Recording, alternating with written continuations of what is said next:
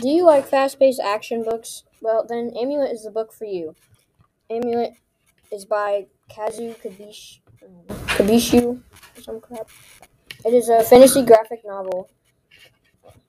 It's just this family has to move suddenly, and this girl, when she was cleaning, she found this this like stone, and she, later in the book she realized that the stone cannot be taken off.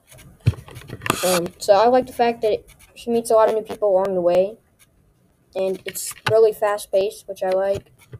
I would recommend this book to people who like fantasy, fantasy graphic novels and anything fast-paced action. If you like the sound of this book, you can get it anywhere.